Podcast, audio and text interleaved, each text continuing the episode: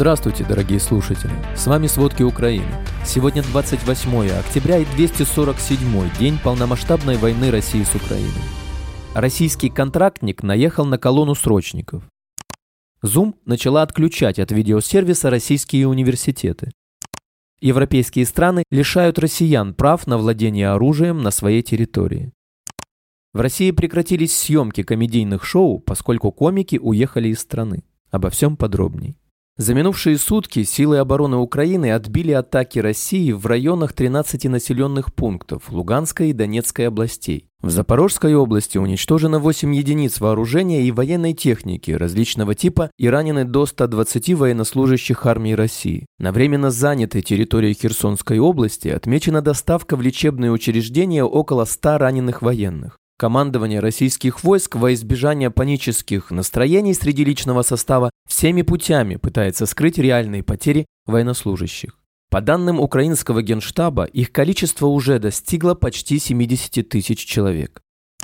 Продолжается так называемая эвакуация с временно оккупированной территории Херсонской области. Российские силы значительное внимание уделяют вывозу медоборудования и имущества украинцев.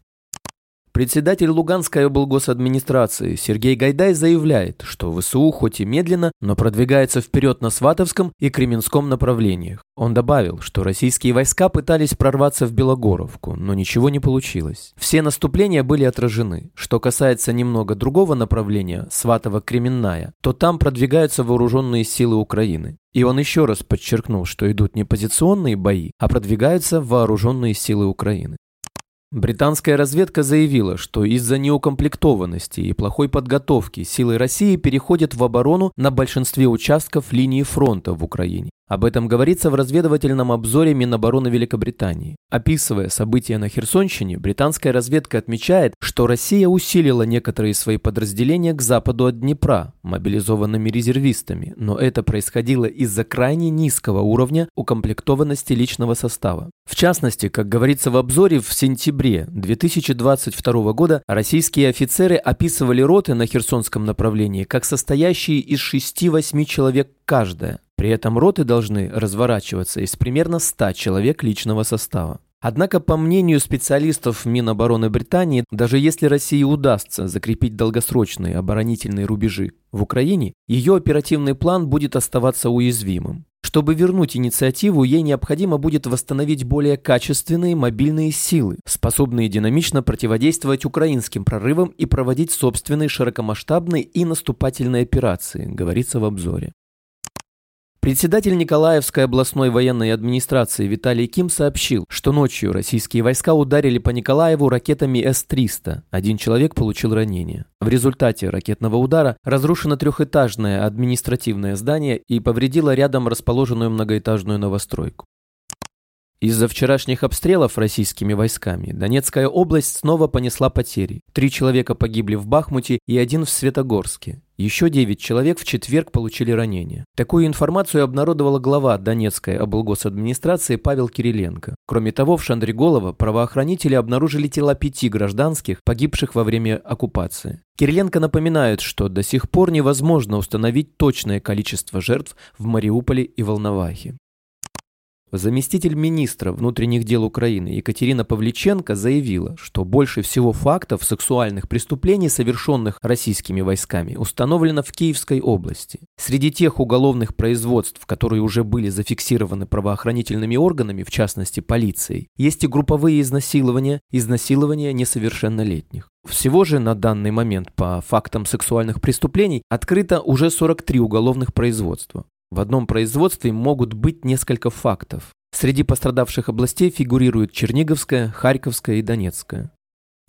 Днем 27 октября в оккупированном Шахтерске Донецкой области снова возник масштабный пожар. Сейчас горит нефтехранилище. Об этом сообщило российское пропагандистское издание РИА Новости. Также есть данные о 4 пострадавших среди гражданских. Отмечается, что им оказывают медицинскую помощь. Пропагандисты обвиняют в пожаре в Шахтерске украинские войска.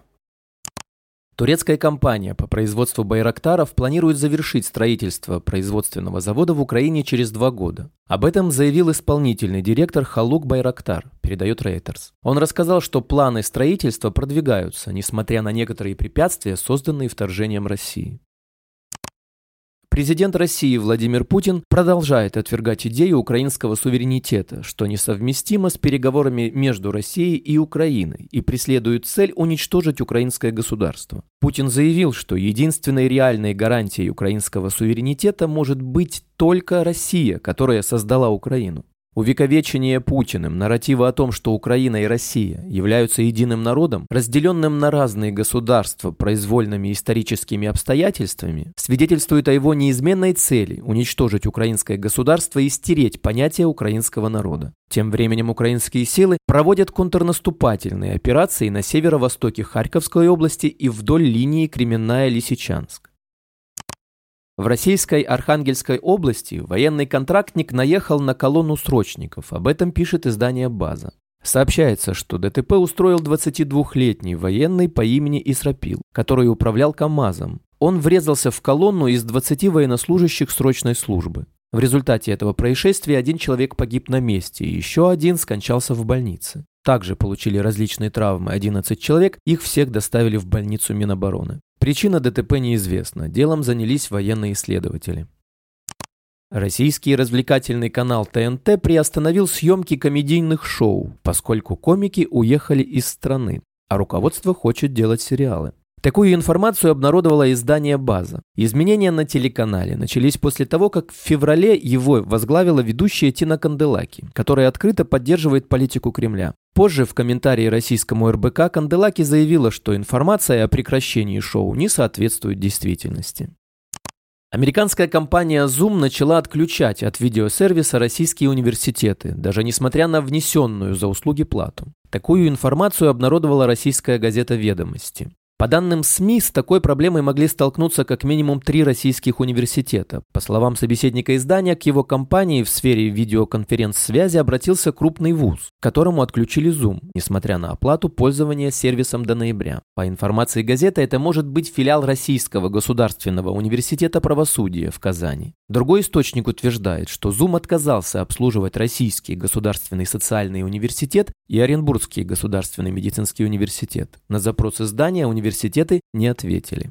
В апреле 2021 года Роскомнадзор порекомендовал россиянам переходить на использование отечественного программного обеспечения. 77% россиян для видеоконференц-связи используют американский сервис Zoom.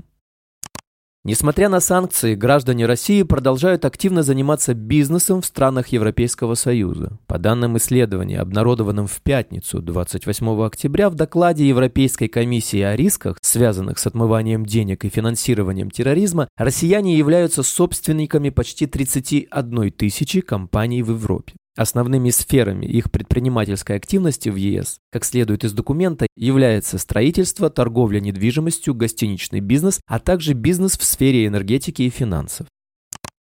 Президент США Джо Байден выразил в четверг скептицизм относительно комментария президента России Владимира Путина о том, что он не собирался использовать ядерное оружие в Украине. Путин в своей речи ранее в тот же день преуменьшил ядерное противостояние с Западом, настаивая на том, что Россия не угрожала применять ядерное оружие и лишь ответила на ядерный шантаж со стороны западных лидеров. Путин и другие официальные представители России неоднократно заявляли в течение последних недель, что Россия может использовать ядерное оружие для защиты своей территориальной целостности.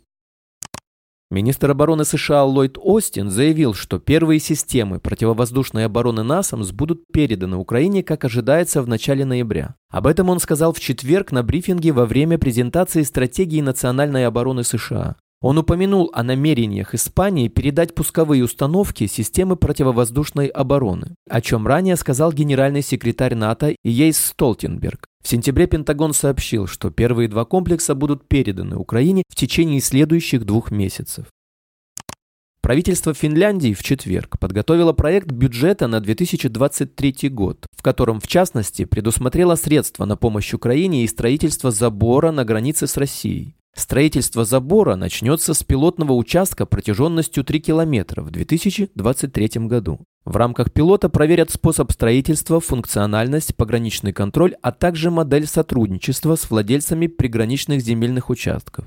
Согласно плану пограничной службы Финляндии, заградительный барьер покроет около 15% 200 км восточной границы на наиболее важных для пограничного контроля участках. Ранее в Министерстве внутренних дел Финляндии сообщили, что оценивают общий бюджет проекта в 139 миллионов евро. Правительство Эстонии одобрило постановление, регулирующее покупку, импорт и транспортировку нефти и нефтепродуктов из России. Об этом сообщает агентство BNS.